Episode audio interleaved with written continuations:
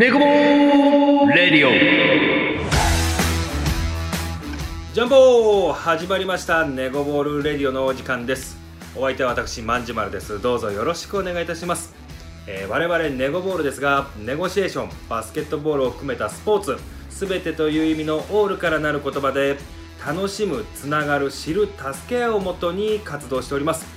今後全国47都道府県仲間探しの旅に出かけていきますんで皆様ぜひともよろしくお願いいたしますこの活動の一つでネゴボールレディオやっておりますので皆さん時間がある時にぜひともお耳を貸していただければと思います今日はメンバーの大使来てくれてますこんにちは、大志です。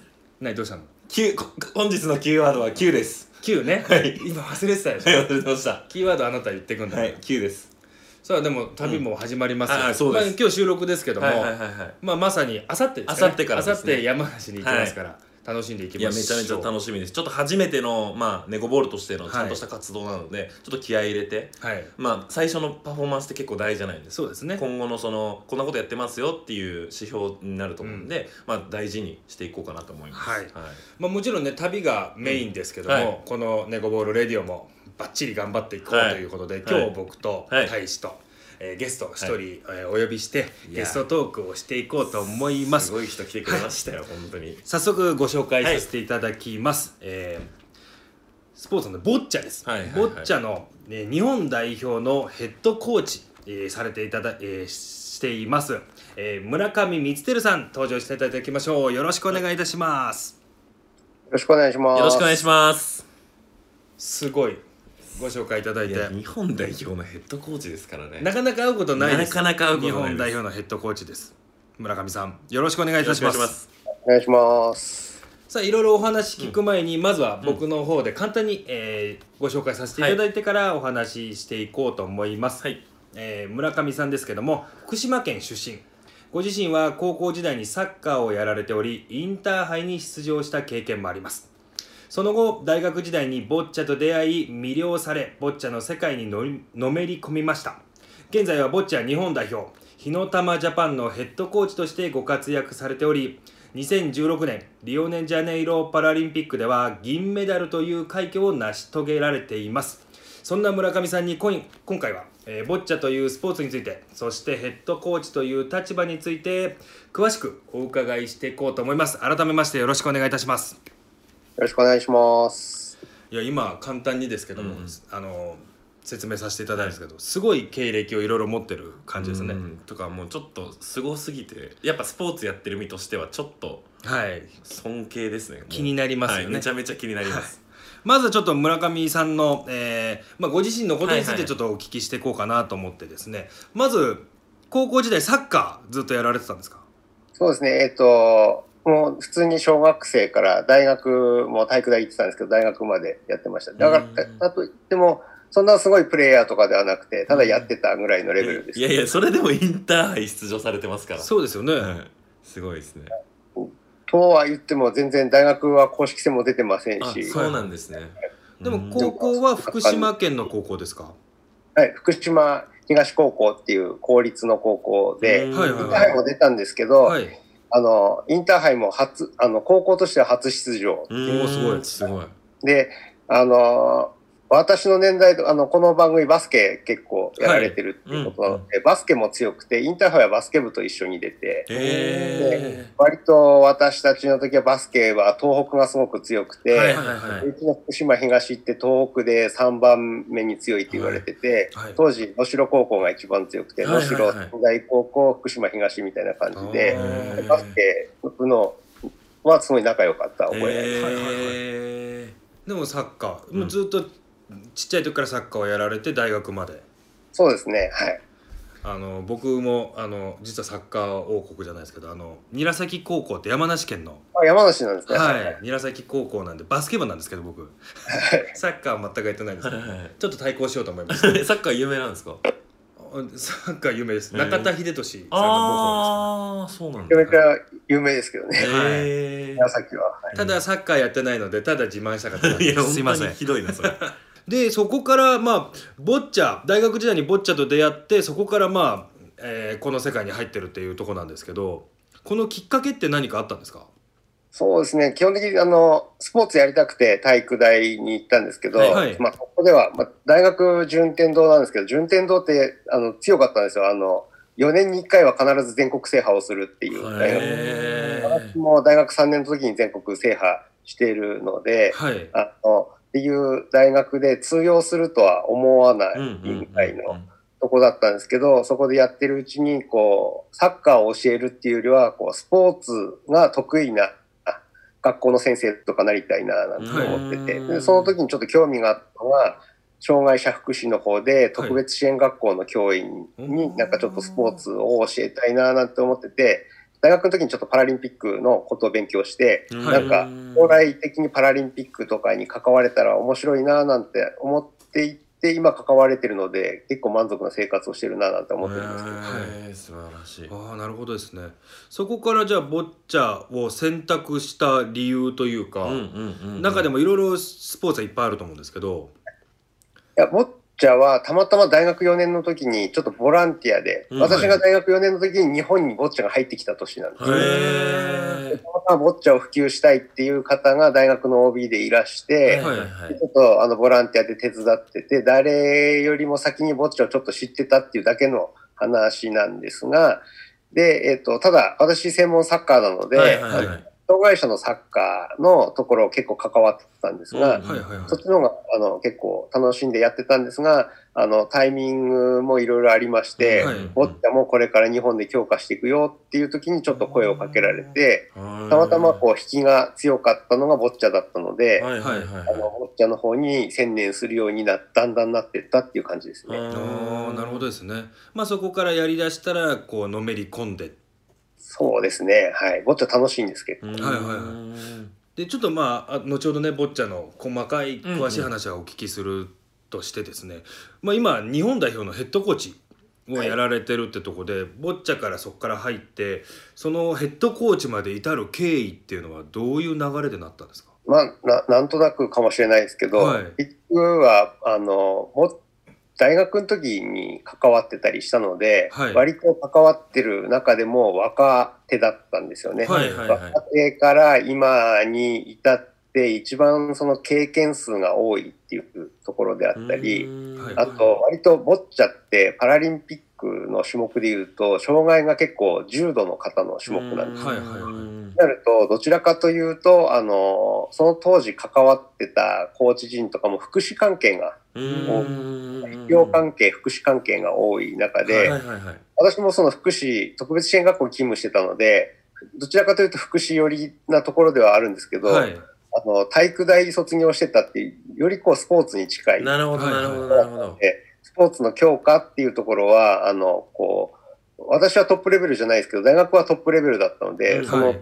こう、コーチングとか、あの、戦略分析とか、うん。そういうゲーム分析とか、そういうのとかが好きだったので、そういうところを活かしていきながらやっていったら、成績も上がっていったので、関わっていて、だんだん成績を上げていったっていうことで、他から、あの、推薦されたりとかはいはい。まあ、そういう引きが結局最終的にヘッドコーチになったっていうところ。なるほどなるほどなるほど。ヘッドコーチっていうところもまた説明がちょっとあって、はいはいはい。今はあの例えば村上光輝とかで検索されると監督って出てくるんです。はいはいはい。はい、監督、まあ、バスケでいうとヘッドコーチってほとんど監督みたいなそうですね。そうですねで、そことちょっとかかってて、あの、ボッチャって、あの、4つのクラスがあって、BC1、2、4って、はい。1から4の4つのクラスがあって、それぞれのクラスにコーチがいたりするんですけど、中でヘッドコーチがいて、4つのクラスを束ねる監督っていうのがいるんですけど、はいなるほどなるほどなるほど。私はその総監督的なところよりも、結構選手とあの本当に試合を采配したいので、はいはい。あの監督業もするけど、実際ベンチにも入るっていう。なるほどなるほどなるほなのでどですねあの両方で紹介される。なるほどなるほどどっちで紹介しますかって言われた時あ好きな方でってお願いしたり人も呼ばれるのであの監督やりながら現場でも関わってるっていうのが実際私の仕事です。なるほどですねじゃあやっぱもうこう現場主義といううんか、うん常にこう現場にもいたいし、まあ、ボッチャ普及のためにいろいろやってるっていう流れですよね。そうですね。パラリンピック競技ってそんなにコーチとか、うん。うんあの支える側のサポートする側の指導スタッフが多いわけではないので、はいはいはいはい。実際はあの監督業をしていてもあのスポンサー獲得の営業も行きますし、へあのそこはこう J リーグとかで言ったら J3 とかはい。のとこ似てるところあるのかななんて思ってます。でもそうやっててまあいろんなことを全部やってるい今聞いててですね、うんうんまあスポンサー集め営業もしっかり、えー指導もそうだし、うんうん戦術も考えたりとか。そのヘッドコーチでやってて最大の喜びっていうと何がありますか？あの結局全部やってて全部できるわけがないんですよね。はいはいはいはいなので、よく最近の言葉で言うとファシリテートとかって言ったりするんですけど、なんか要はそこのコーディネートとか、あ、それいいねっていう相槌を打つかもしれないですけど、はい。結局いろんな人を、その協力者を募ってって、その意見をまとめるっていうので、はい。あの、やっぱり結構、あの、相談されたりとか、はいはいはい周りが積極的、店主とか他のコーチが積極的に声かけてくれるようになるのがやっぱり一番嬉しいですね。なるほどですね。なるほどなるほど。それはもう村上さんの実力を買って買っているというかそのそうね。そういうことですまあ人柄とか人間性もうん。もちろんありきな話だと思いますけども、すごいですね。なるほど。いやでも選手としてもやっぱ監督がその上で指示してるだけじゃなくて実際に現場に来てうん。選手の立場に立ってこういろいろ教えてくれるっていうのは選手の立場としても心強いですよねそれは。そうですね。うんめちゃめちゃ嬉しい。うんまあ、こういう先生指導者がいたら僕らもよもっと良かったのかなって思っちゃうですよね。うん、バスケもっと上手くなってたはずなんだけどなそしたら。さあちょっと今度はあの皆さんね聞いてる人、気になってると思うんで、うんうん。こっちのここに行きたいと思うんですけど、はいはいはい。ボッチャとは何ぞやというとこですね、ちょっと村上さんにはあの簡単にですけどもボッチャってどういうスポーツなのっていうのをちょっとご説明していただければなと思ってですねそうですね。ボッチャって、まあちょっと名前は置いといて、名前はちょっと可愛いなぐらいで置いておくかもしれないですけど、簡単に言ったら、あの皆さんご存知、カーリングわかると思うんですけど、はいはいはいあのはい。カーリングみたいなスポーツです。で、うん。カーリングをちょっとあの、野球ボールぐらいの大きさなんですけど、柔らかくてよく、あの、みかんの 3L サイズぐらい。はいはいはいはい。あのサイルはいはいはい。ちょちょっと大きめのみかんみたいな、はいはいはいはい。そのぐらいの感触なんです、柔らかさが。ちょっと柔らかい。ぞっていうぐらいの、はいはいはいのボールでカーリングをやるみたいな感じで、うん。どちらかというと、で、体育館の中でやるカーリングみたいな、ボールでやるカーリングで、あの、カーリングもそうですけど、さ作戦が、あの、ものを言うんですね。うん。ここにこのボールを置いて、うん。弾いてとかってあるんですけど、カーリングをイメージしていただくんですが、ボッチャって赤いボールと青いボールのチームの試合をするんですけど、いカーリングっていうのは、あの、氷の上に的が書いてあるんですけど、はいボッチャは白いボールを投げて白いボールが的なんですね。はいはいはいはいなので、カーリングに似てるんですが、的が、的もボールなので、その白い的も動かせるっていう、あの、的も動かせるっていう作戦があって、なので作戦が無数で面白いっていう。なるほどなるほどずっとその定位置にないから変わったらまたそこで行われるってことですよね。そうです、そうです。へえすごい。そんな競技ないじゃあ距離もその都度その白いボールの距離も変わっていくわけですもんね。あなんかいい振りですね。あの、はい。コートがですね、ちょうどバドミントンコートぐらいの大きさ。はい。で、6メートル ×12.5 メートルのコートの中で、白いボールを、あの、その右でも左でも、あの、近くでも遠くでも、いろんな場所に、まず、あの、ボールを、ボールの的を作るところから始まって、へえで赤6球、青6球を、あの、最後投げ切って、どっちが近いかなんですが、はいはいカーリングと同じで、相手より近い、あの、球の数が得点になるんですね。なるほどなはいるほどなとい。うるほど。ことはあの1点とかエンド数エンド例えばセットカウントみたいのではなくて得点なので一発逆転もあり得るっていうのが。なるほどそうですよね。あの僕もこれ今日ラジオがあるのもあってちょっとボッチャ動画を見てきたんですけどあの本当にカーリングと一緒で相手のボールを弾いて外に飛ばすみたいなのも戦略ですよね。そうですね。であのすごくカーリングとかボッチャっていうとちょっと難しく感じるところがあるんですけど、うんうんうん。今仕事で小学生に教えに行ったりするところがあるんですが、はいはいはいはい。はい基本的に小学生と一緒にやるときにも簡単なルールでやるんですけど、はいはいはい。大体みんな10分でルールを覚えるんです。あの、ルールの半分さえ覚えればもう試合ができて、5分でルールを覚えて、あと残り30分ぐらいでルールを細かくどんどんやりながら覚えてってっていうもの。うーん本当初めてやってもすぐできてしまうっていうスポーツで、なんか導入も簡単だ、簡単に分かりやすくて、ただ奥が深いっていうスポーツ。なそれすごくないですか？再現性が高いけどやっててすごい楽しいスポーツって結構すごくないですか、なんかバスケとかってちょっとできるようになるまで時間かかったりするじゃないですか。そうね。でそのやっぱやってない人とやってる人の差がすごく出たりとかするけど、その今言っていただいたように5分10分でみんな覚えられてみんな同じくらいのレベルで試合ができるってなったらすごいなんかやりやすいしそのいうなんていうの入り口が広いというか。ね。誰でも気軽に参加できるスポーツだと思いますよね、うんうんうん。すごい楽しそう、うん。ちなみにあの白と青と、えー赤の球は公式球みたいなのがもちろんちゃんとあるんですよね。あります。あの、ゴルフによく例えたりするんですけど、はいはい公式球、公式球だから全部同じなんではなくて、はい公式球の中にもいろんな種類があるんですね。安いボールはやっぱ安いですし、えー革あの革製のボールなんですけど、はいはいはいはい天然比較、人工比較、あとはスウェードの裏側使ってちょっと摩擦が違ったりとかっていうのがあって、へーもうそこも面白いんです。あの、入りは簡単なんですけど、はいはい。やっていくと道具をまた揃えたくなるんですね。はいこの例えばゴルフでパターはこれがいいみたいな感じで、はい。このボールこのボールだと自分合うとかっていうのが選べてその道具ももう無数にあるのでそうなんですね。これちょっとあの玄人好みのところなんですけど、はい。あとそんなところであの道具は道具選びから面白いっていうところですね。えなんかその大大会側からこれ使えってもらうんじゃなくて自分でこの質がいいみたいなの選んでいけるってことですか？選んでいくいくいきます。自分でだからマイボールでやるのが本当の大会なんです。あえなるほどそうなんですね。でここはちょっとスキーに例えるのがあるんですけど、はいはいはい。ボールも、まあ、あの一定の決まりはあるんですね。大きさは、大きさとあと重さも275プラスマイナス25グラムとかって言って、幅があるんですけど、はい今日の体育館のフロアの状態とあの温度とか湿度に合わせてボールの柔らかさをちょっとチューニングっていうんですけど、へー。ボールも今日の体調とか握り方に合わせてちょっと変えたりとかっていうのは、へ実際パラリンピック出る選手はやるんですけど、そういうのをこうアップでチューニングをして変えていくっていう感じはあります。ーすごい繊細なスポーツなんですね。どその床の状態とか見て、うんうん。多分こう材質の球の材質を変えたりとか、うんうん。転がり方とかもう本当に戦略スポーツですね。そうですね。うん。あの、あと、ちょ将棋にも例えたりするんです,、はい。するんですけど、作戦があれなので、2手3手先を読むんですね、相手の。はいはいはいはい。はいなるほど。はい先を読みながら、どのボールをこの試合で使うかってもあるので、はいはいあのそういうところとかも、こうあとちょっと騙し合い、駆け引きですよね。駆け引きが面白いですもん。んなるほどいなやすごいな。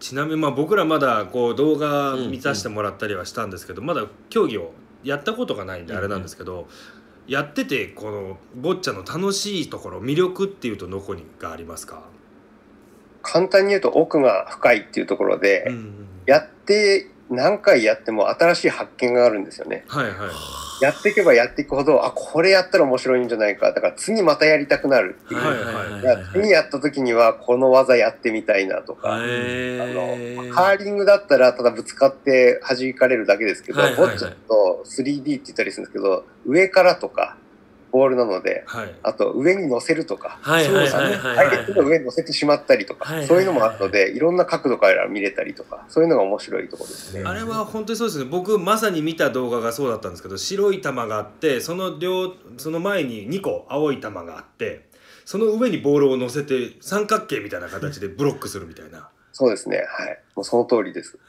高等テクニックですよねあれって。そうですね。守り方も攻め方もいろいろあって、はい。その読み合いがあって、それが手で投げるので、成功するかしないかっていうところも技術もあって、なるほどなるほど。面白いと思いますね。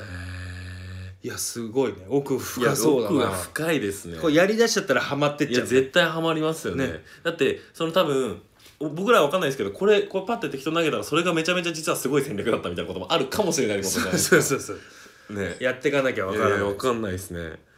ちょっと今度はあの日本代表の今ねヘッドコーチというところにいらっしゃるので、日本代表チームうんうでちょっとね代表について聞いてみようかなと思うんですけどはいはいもこれって、えー、と代表選考会みたいなのももちろんあの村上さんがやられてるんですか？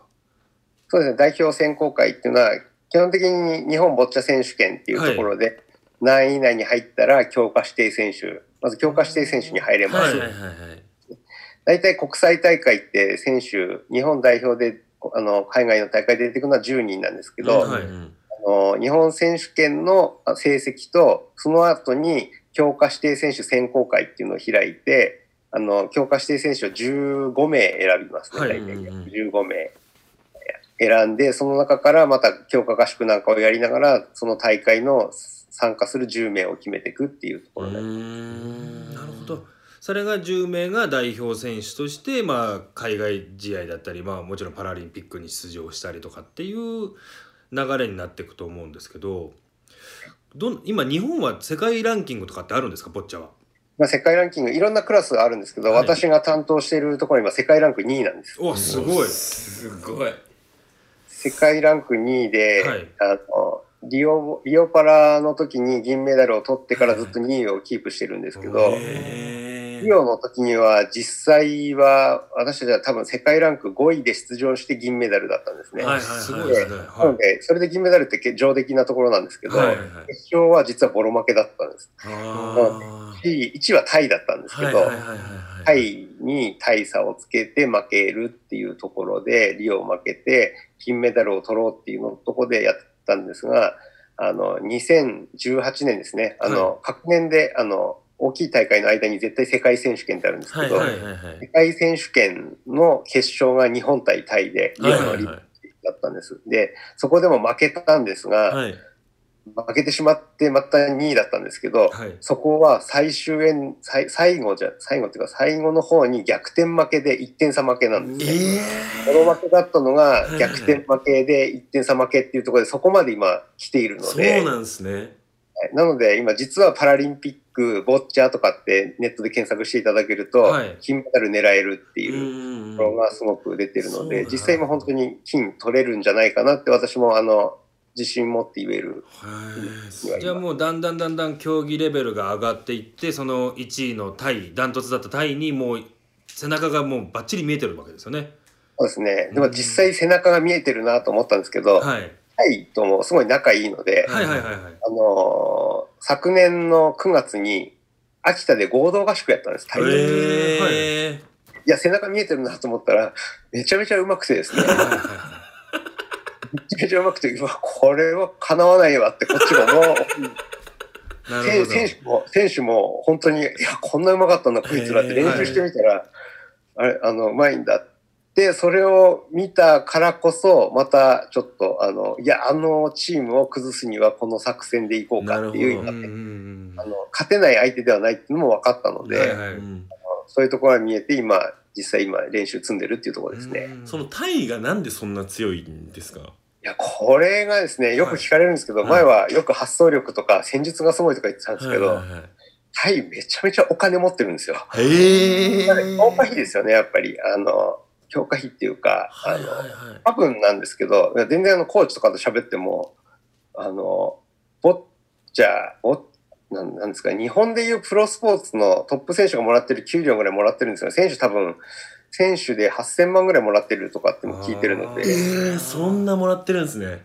あの、やっぱりなん、パラリンピックで4大会も連続で金メダル取ってる選手とかいるので、そういう、そのオリンピック、パラリンピック関係なしに、あの、結果を出した選手には多分国から出てると思うんですけど、なるほどなるほど。日本はやっぱりプロスポーツとか観客が入るスポーツではないとなかなかあのお金は出てきませんし、まだまだパラリンピックスポーツってスポンサーとかも獲得できないので、うん。っていうところはあるんですが、タイって割とそんなにオリンピックでもすごい強いって言われてるうん。あのスポーツもないですし、っていうところが、やっぱ日本は強いスポーツたくさんあるので、うんうんそういうところのあの強化費っていうかお金のかけ方がまた違うのかななんて思います。なるほどあーなるほどですね。そのやっぱまあ資金っていうのはとても大事な部分だと思いますんでそういうのがやっぱ違うんだね、うん多分うんうん。タイは結構こう地元のスポーツ何でもそうですけどかなり力を入れてるのはなんか聞いたことがあって。サッカーとかももうそのタイリーグとかでやってた人はもう英雄みたいな扱いだったりだボッチャもやってる方たちはもうそうやって4大会金メダル全部取ってる人とかもう国の英雄扱いみたいなところにはなってるんじゃないですかねもうね。んそうですね、なんか自分の家に、の隣に体育館建てたとか、あー。そのレベルなんですよね、多分。やっぱそれだけお金ももらえるんだね。うん、だからこそその命をかけてるじゃないですけど、うん。一球一球にかける思いみたいなのもまあ全然ね。まあ、日本もそれは負けてられないですから。そうですね。逆に日本代表の良さって何ですか？今チームの良さというか、日本代表の良さは、うん。あの、仲いいことなのかなと思ってますけど、チーム力あの、本当に一体感があるんですよね。はい。で今こんあの、実際選手、あの、コロナの感染すると重篤になるって言われてるので、はい。今離れてるんですけど、はい。この、なんですかね、いつも毎週ミーティングしますし、そこでも、もうたわいもない、うん本当、あの、オンライン飲み会なんじゃないかみたいなミーティングとかにもなっていたりして、へなんか選手とコーチの垣根がないかなとか、選手同士とも仲いいし、みたいな感じのところが面白いのかななんて思ってます。うん。はいはなんか僕もインタビュー読ませていただいて、うん。その3選手が出てて1選手が確かなんかちょっとあんまり出る出場機会がなかったみたいな、はいはいそのリオの銀メダル取った時かなんかわかんないですけど、その時に「いやでも俺は出なくていい」みたいなみんなが頑張って出るように俺はサポートするみたいなこうインタビューの記事があって、うん。ちょっとなんか羨ましかったです。そのチームの絆というか。まあ、チーム力がね、はいそこで上がるしでそれの代わりに出てる選手たちは、ねその人のために頑張そうですねらなきゃいけないし。本当にそう思います。うんまあ、それも彼も全部それをまとめられてるのが村上さんそうです。本当そうです。で、そうよく言われるんですけど、はい。実際ですね、ボッチャって障害者とかパラリンピックのスポーツで、はい。コーチ陣でボッチャ専門にやってたっていう人誰もいないんですよね。あそうなんですね。でー。私も専門サッカーですし、はい。専門、小さい頃からボッチャのプレイヤーでしたなんていうコーチはいないんですよね。はい。そうですね。はいはいはい。正直言ったら選手にボッチャのことかなわない。うん。なるほどなるほどなるほど。なるほど。コーチからも、あと、選手障害持ってますので、障害持ってない私たちが、あの、その体のこととかも分かり、分かるはずがないので。なるほど、なるほど。だからもう、めちゃめちゃもう、聞き倒すんですよね。これどうなんだこれどうなんだへっていうー姿勢がみんなあるので、それがまあ、あの、面白いのかな、うん。そそういう一体感が出てくるとこなのかな。そうですね。必然的にこう、サポート役からみんな入るっていう。へあーーなるほどなるほど。それがイコールコミュニケーションにつつながって、チーム力につながると。そう、そうですね。なんか、ちょっとこう離れるかもしれないですけど、どうしても、今私45歳なんですけど、はい。私年代でスポーツやってると、割とこう、監督って怖くて、はいはいはいはい。監督って実績あるんですよ。だから、なんか、あやっぱすごいなって言って、上から全部聞かれるんですけど、はいボッチャそれができなくてう、んで、なんか、逆に、高校の時は私も、なんかこう、トップダウン的にこう教えられてたんですけど、はいはい大学行ったら、監督って何も言わない監督だったんですよ。はいはい逆になんか、大学って選手たちで話し合って、監督が責任取るみたいなところで、なんかその両極端を見て大学面白いななんて思ってて、はい。大学の時には1軍から4軍まであって、私も4軍だったんですけど、はい。それでもトップチームを応援したくなるぐらいのチームだったんですへー。ね。出てなくても頑張ってほしい。でも自分が頑張ればチーム、トップチーム勝てるんじゃないかって思わせるのってそのチームの雰囲気だと思ってたので、こういうのボッチャでやりたいなって思ったらう、ん。支える側が頑張ればいいやっていう。はいはいはいはい感じになってるので、それが多分、あの、ボッチャの今のチームの良さなのかな。と。素晴らしいなるほどですね。ことちょっと話戻っちゃうんですけど、まあ、あのはい。2016年のあのパラリンピック、ん。リオパラリンピックであの銀メダルはい。取られてますけども、その前までまあいろいろ多分こう苦労があったと思うんですけど、その辺ってやっぱりもう大変でした？やっぱレベルを上げていくっていうのは。そうですね、もう今もちょっと言ってたんですが、はい。こう、スポーツ自分が知ってると思ってたので、はい。そのいろんなこうゲーム分析をしたり、用語を考えたりとかっていうのを自分が正しいと思ってやってることが、2016年がメダル取ったんですけど、2014年の世界選手権ではい。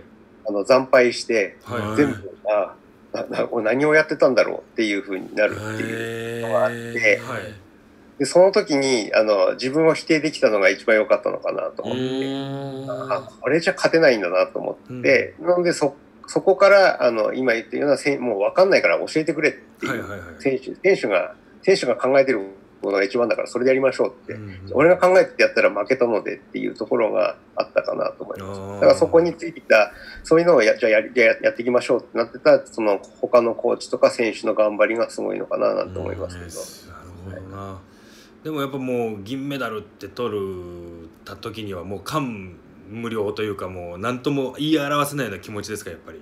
そうですね、なんか露骨な表現かもしれないですけど、はい。メダル取るの取らないのってやっぱ違うんですけど、準決勝で勝った時の喜びはすごいですよね。だって準決勝で負けたら、次3位決定戦で勝たないとダメですけど、はいはいはいはい。準決勝で勝ったら、こんなこと選手に言えなかったですけど、決勝で負けてもメダルだなとか思うと、準決勝で勝った時の喜びはやっぱりありますよね。そそうですよね。もうメダルが確定する瞬間ですからね。でも、あの、まあ、これ、この、これはあの、パラリンピック関係者があんまり聞いてないことを願うんですが、はい。はい。実はリオパラリンピックの時って日本、日本選手団で金メダルゼロなんですよ。あそうなんですね。期待されてた、金メダル期待されてた選手が、ボッチャが銀メダル、あの、準決勝勝った時に軒並み負けていて、はい金メダルの可能性あるのがボッチャなんじゃないかってなったら、もう偉い人たちから頼むから金メダル取ってくれっていうぐらい、そのプレッシャーは大きかったですよね。そうだったんですねそれは大変だね。確かに中国が相手だったんですよね。決勝あの準決勝ですか？そうですそうです。準決勝はポルトガルなんです。あポルトガルだったのか。あはい。なんか。ただあの、フューチャーされるのが、今おっしゃった中国戦で、はいはいはいはい中国がナンバー2ぐらいって言われてたんですよ。中国強かった。あーなるほどな中国と準々決勝で当たって、中国に勝てば多分メダルが取れるだろうって言わなるれてた。ほどなるほどなるほど。中国戦が山で、で、延長戦になって勝つんですけど、はいはいはい。もう一番メダル取ったリオパラリンピックで一番印象あるのは中国戦ですよ。へー。なるほどですね。例えばまああのまあ、障害者スポーツってところであれなのかもわからないんですけどボッチャ自体って今普及は結構皆さんに知られてきてはいるんですか？そうですね、あのー東京ではかなり普及してきてるのかななんて思っていて、あの、オリンピック・パラリンピックの開催地ですので、はい。その普及活動すごく東京熱心にやられていて、はい。だいたい週 2, 2回ぐらいは、あの、小学校で授業をしたりとかもありますので、あそうなるほどですね。まあ、ボッチャの試合とかっていうと、えっ、と、まあ、いろいろ都市でやらやられてるんですか？そうですね、あのー競技人口もボッチャの試合というか、あのーパラリンピックを目指している選手たちの競技人口が増えたので、前ははあの予選会っていうのが全国一斉だったんですが、うん今、東日本予選、西日本予選だったり、い。各都道府県にほぼボッチャ協会ができて、各地でやられてるっていうのが実際ですね。へえ、まあ仮に僕らそれをこう見学だったり見に行った時にもうこここういうとこ楽しんでとかって見に行く人たちに向けてですけどこんな楽しみ方はボッチャできるよっていうのをちょっと教えてもらえればなと思って。えっ、とですね、ボッチャって見るだけだと全然楽しくなくて、はいやってみないと面白さが伝わらないんですよね。ああなるえ私たちで今言ってるのは、ボッチャパラリンピックスポーツほど。ですよっては言わなくて、うん。はい。ボッチャみんなで試合しましょうよって言っていてあの、まあ、東京パラリンピックがあるからっていうのはあるんですけど、東京カップっていう、あの、ボ日本ボッチャ協会が主催している、誰でも出れるボッチャの大会っていうのをやってます。これはもう全国から、あの、いろんな予選会あって、大体、大体ですね、1000人ぐらいの中で頂点を決めるんですけど、えーすごいえーぜひですね、その大会に出てほしいななんて思うんですけどね。えーあの、応援じゃなくてもう出場してほしいなと思う。ええそれはめちゃめちゃ出た出ましょうめちゃめちゃ出たいっう。す出ましょう。はいいや出ますよもうねもう僕らネゴボールとして1000 1000分の1取ってやりますよもうね、はチャンピオンになりましょう。なりましいょう。なりますよその時ちょっとせ戦術このだけこのですね、大会の予選が、はいはい。一応今のところ11月の下旬ぐらいに予定してますので、はい。よろしければその案内、あの、あの、先着なんですよ。はい。毎年すごい応募があって、はい。はい。あと、これ出れますよなんて私の口で確約はできないんですけど、はい。はい案内しますので、ぜひすぐ応募してほしいな。ありがとうございます。ありがとうございます。ちなみにちょっとその時にはあの練習教えてください。こら。こらこらこら。え？日本代表のヘッドコーチですからそんな僕らみたいな一プレイヤーに戦術を教えていただいてもよろしいでしょうか？それ。聞くな聞くな。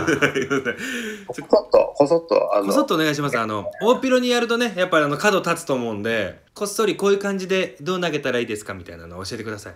大体ですね、その大会は私があの解説をするんですよね。そうなんですね。解説で回るんですけど、そのかい。マイク持ちながら解説でちょっとヒントを。あありがとうございます。はい。ちょっと耳をかっぽじって聞いてくれるしはいます、お願いいたします あのちょっと僕動画を見てる中で思ったんですけど応援ってこうあんまり大きい声出してはいけないんですか？いや、えーとですね、そこが、あの、今頑張ってるところなんですけど、はい。日本だと、まあちょっとテニスに近いんですけど、はい。ボール投げる瞬間だけ、あの、静かにしてもらえれば、あの、本当は大声出していいんですよね。あーそうなんですね。で、あと、柔道みたいに同じ会場で6コートぐらいでやってるんですよ。はいはいはいはい。であの、自分が見てるコートは投げる前に声出しちゃいけないですけど、他のコートで盛り上がってる場所もあるので、全然声出して実はいいんですよ。あなるほどですねなんですね。なんかこうさっきただなんかマナー守らなくちゃいけないって、はい。あの、マナーを守らなくちゃいけないと思ってみんな静かにしてるだけなので、もうどんどん、あそこはちょっと日本が難しいところあなので。そうだったんですね。なんかさっき応援しようかなと思って僕ら見たら結構静かだったじゃないでねすか、そうそうそう、ん。ちなみにこうボッチャ特有の応援みたいな例えばあのバスケだとナイスシューとかってありますけどなんかこう掛け声的なものってあるんですか？そうですねナイ、ナイスショットが多いですかね。あナイスショットナイスショットとか、あの、もう、っていうか、あの、普通にですね、声が出ちゃうんです。あの、おーとか。っていうのがいえて、おーって出た後におーとか、あの、やったりとか、あとは選手の名前を連呼したりとか、はいはいはいはい。そういうのはありますね。で、へ日本選手権とかになると、あまりそういうの入れてないですけど、今、新しい試みで、あの、あの東京カップはもう試合中も DJ 入れたりするんですよね。えーそれもう僕らちょっと近いものがあると思います。僕らバスケットですけどあの、はい。3対 33x3 とか、まあ、オリンピック競技ですけど MC がいて DJ がいてみたいな、はい。僕まあ僕そのバスケの MC をやったりとかしてるんですけど、はいはいはいはい。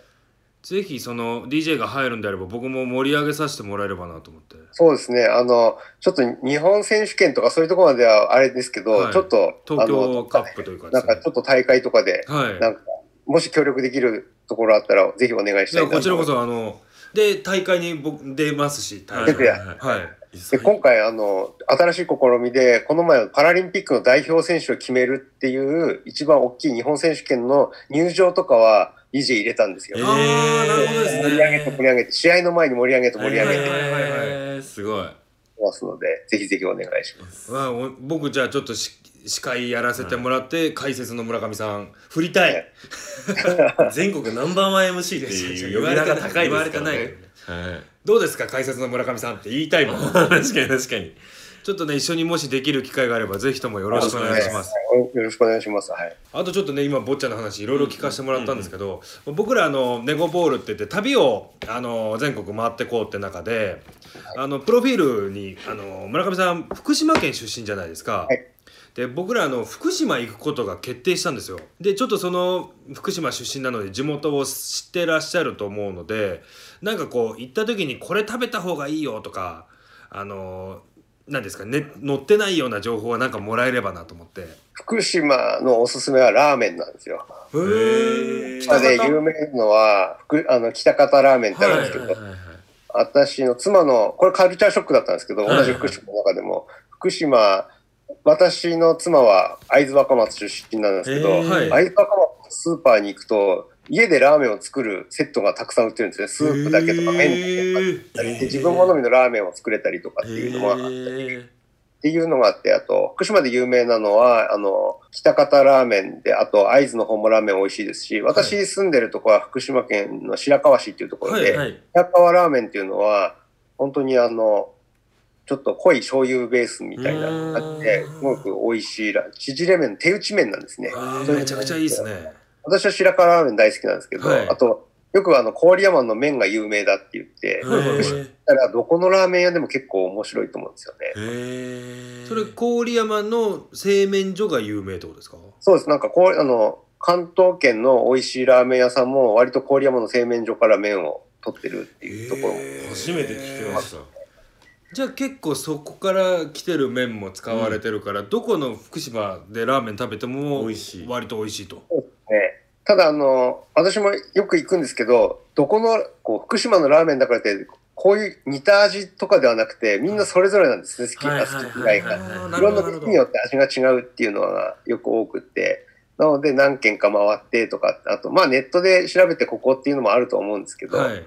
あの、み面白い、あの、ラーメンについては面白い、あの、地区なのかなと。思って。へーなるほど。ちょっと後ほどねつながらせてもらってるんで、うんうんうんうん。好きな美味しいラーメン屋さんあぜひぜひ教えていただいて僕ら行った時にお邪魔させてもらおうかなと思います。ぜひぜひ。よろしくお願いします。よろしくお願いします。ちょっと福島も楽しみになりましたねね。さあここはさらにネゴボール、うん。我々ネゴシエーションって交渉っていう意味からネゴは来てまして、ちょっとここからはあの村上さんと交渉をさせていただければなと思うんですけどもあのこのラジオもずっと旅しながら続けていくので人でつながっていくラジオをコンセプトにやってるんでどなたか次に出ていただける方をご紹介していただけないかなと思うんですけどもいらっしゃいますか？はい。えっ、とですね、なんかこう、今スポーツに関わってるからスポーツもいいかななんて思ってたんですけど、はい。最近このコロナの状況で、私、あの、結構仕事柄ずっと関東にいるのが多かったんですが、もうずっと3月から福島に帰ってきてたんですね。はい。うんうんうんで、なんかこう、やっぱ地元でいるのもいいななんて思ってて、で、早くこっちに落ち着いて帰ってきて、ずっとこっちで過ごしたいなと思ってるんですけど、福島っていうとやっぱり東日本大震災はい。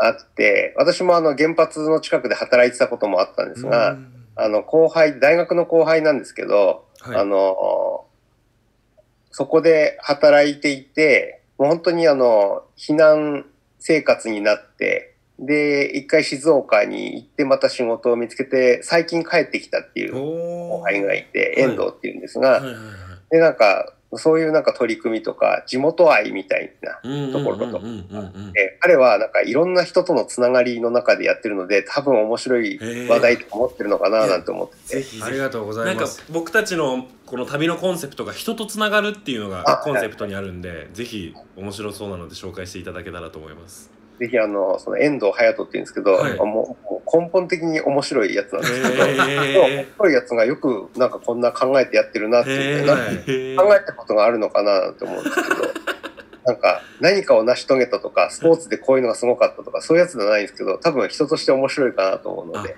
ありがとうございます。はいありがとうございますちょっと今後つなげていただいて、あの交渉させていただければと思うんでよろしくお願いいたします、はい、よろしくお願いします。まあ、あとはちょっとあの応援させてくださいって僕お願いしようと思ってたんですけど、大会に出ていただけてって言ってくれたんで、ちょっともう大会出ましょうっていうことで、本当ここでね緻密に交渉する予定だったんですよね。ちもうょっと応援させてよみたいな。なんだったら僕あのさい誰にも言ってなかったですけどオリンピックで僕ら、あの応援団長みたいにやらせてもらえませんかバカ野郎。バカ野郎。ずうずうしいよそれは。あのチケットくださいってい言われてやバカバカバカ。ずうずうしすぎるだろそれは。すごい。そしたらまさかの。はですね、うちらももらえるかどうかわかんないんですけど、はい。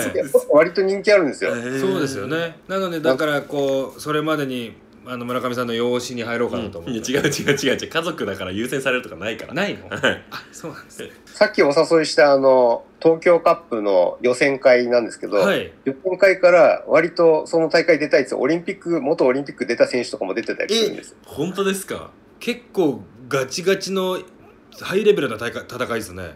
いや、あの、皆さん言います。かなりこんなレベル高いと思わなかったっていう。ちょっとそこで僕てっぺん取っちゃっていいですか？あぜひぜひ。で、皆さん言います。はい。いやいやいやいあの、はい。一般的な回答です違います違います。だって僕、ん。だって戦術もらいますから日本代表の。こそヘッっと。ヘッドコーチからのね助言を。はい。だもう、えっと大会11月ですよね。1月です。はい。ちょっと練習しましょうその前9月ぐらいいや8月から話しましょう。はい猛特訓していきましょう、うん。本当に。あれ今お住まいは福島、福あの、自宅は福島県白河市にあるんですけど、はいはいはい。もう仕事が東京であったり、あと、実は今大学院生で、はい。大学院生へで、ー。大学にも母校の順天堂千葉にあるんですけど、そこにも通ってるので、へー。割とほぼ、あの、関東にいるのがほとんどです。そうなんです、ありがとうございます。僕らも関東なのでいらっしゃった際には、あのボッチャの戦術も教えてもらいながら、はい。あのお酒でもまた飲みにでも行ければと思いますぜひ あのなんか多分近くに行くこともあるかと思うので、はい。その時にあのちょっといろんな相談をさせながしてさいやいやせてもらえたらこちらこちらこそよろしくお願いします。こちらのセリフです本当にありがとうございます。さあいろいろボッチャについてだったりとか、うんうんうん。いろいろお話を聞かせていただいてるんですけども、まあ最後、えーうん質問ですけども、えー今後、えー村上さんがやろうとしてることだったりとか、ボッチャの PR 的なものをなんか一言いただければなと思いますそうですね、えっと、ボッチャは、あれですね、成績良くなってきてるんですけど、はい。まだまだあの知られてないななんていうところははい。やっぱりあって、さっきタイは資金がすごく良くてなんてあるんですけど、おかげさまで今、スポンサー15社ぐらい、えあるんですけどー。あの、東京パラリンピック終わったらなくなるんだろうななんて思う。と、あの、もういろんな人を知ってほしいななんて思ってて、はいはい。で、パラリンピックとかではなくて、さっき言った東京カップっていうのをさらにグレードアップさせたいなと思ってて、もう誰でも出れるんですけど、海外からも呼びたいななんて思ってますね。はい面白いはい、なので、こう、海外から招待チームとか呼んで、そこで優勝したのがお二人だったら、その世界一のチームと対戦できるかもしれはないいです。はいはいはいはいでなんかこう、あの、ワールドワイドな、あの、誰でも出れる大会を2020の後はやりたいなと思ってますので、ぜひぜひなんかそういうところの大会に皆さんも応援したいとかじゃなくて、ぜひ参加、参加してみたいなって思ういや大会をどんどん作っていきたいななんて思って。ありがとうございます。いやもう大会出ましょう。ん絶対出うる。で大会応援じゃなくて出ることで盛り上げていくっていうのも一緒にできればと思いますんで。ぜひとも大会出ますのでよろしくお願いします。よろしくお願いします。さあいろいろ今日はお話聞いてきました、えーもう一度あのゲストの方ご紹介させていただいて最後にさせていただきます、えー本日のゲストは、えーボッチャ日本代表のヘッドコーチをされております、えー村上ミッテルさんにお越しいただきました。本日はどうもありがとうございました。ありがとうございました。ました。またよろししくお願いします。くよろしくお願いします。さあいやめちゃくちゃ面白かったね。いやめっちゃ面白かったです。なんかボッチャ僕ら本当映像で見て勉強して、そうね。結構二人で、あ面白そうだねって言ってたけど全然もう浅はかでした僕らはね聞いたら緻密にやっぱり球も革の素材があったりとか、うん。うん。テクニックがあうんったり、やっぱゴールがその都度変わりますね。そこに対して戦術を考えていくっていう。ちょっとなんか今までの僕らが知ってるゴールが動くっていうスポーツ知らないじゃないですか。そうそう。そこにあるから。そうバスケットボールがあれゴール動き始めたらもう話にならないじゃないですか。そうね。そういう新たな視点を教えてもらったんですごい楽しかった。で11月の末に大会があると、うん。で概要をまたねいただけるから。出ましょう。チームネゴボールで、えー世界取りましょう。まず日本一取ってその後世界もあるって言ってたから、うんうん世界一目指しますよ。これだけは言うけどエース僕ね。エース僕ね。そういうのあるの？あるある。でもさ言ってるじゃん。村上さん言ってたでしょ？チームでやるの。エースとかじゃない支から。えてだから分かったじゃあ支える。支えてわがままだな 支えてよ。まあまあ。ごめんなさい。支える。あありがとうございます。まあね本当にチームスポーツだと思うので、はいはい。ボッチャ皆さんあのこれ聞いた方いたらね、あの応援じゃなくて参加するっていうのがまず本当に。大事だと思いますんで、うんうんなんか誰でもやっぱできるし誰でも楽しめるってことなので、ちょっと気になった方は実際に多分そんな仕切りも高くないと思うんで参加してやってみてほしいなと思います。はい。すごいいい感じで締めました。いやいやいやいやいやいやボッチャ興味が出る、えいい旅でした。いや本当にいい旅でした、はネゴレディオ良かったです、はい。今日はスポーツ、えー村上さんのボッチャの話もして、えー日本代表。い。ろはいんな話が聞けました。本当にいい旅でした。さあまだネゴボールまだいろいろ僕ら仲間募集をしてますので、えー気になった方はぜひとも、えーホームページ見ていただいて、えーメッセージいただければと思います、ネゴレディオの方も今後またいろんな方登場してくると思いますんでぜひともあの皆さん楽しんで聞いていただければと思います。よろしくお願いします。そんなところで今日のネゴレディオはここまでということで、はいまた次回お会いしましょう。マニアー。ナまたねー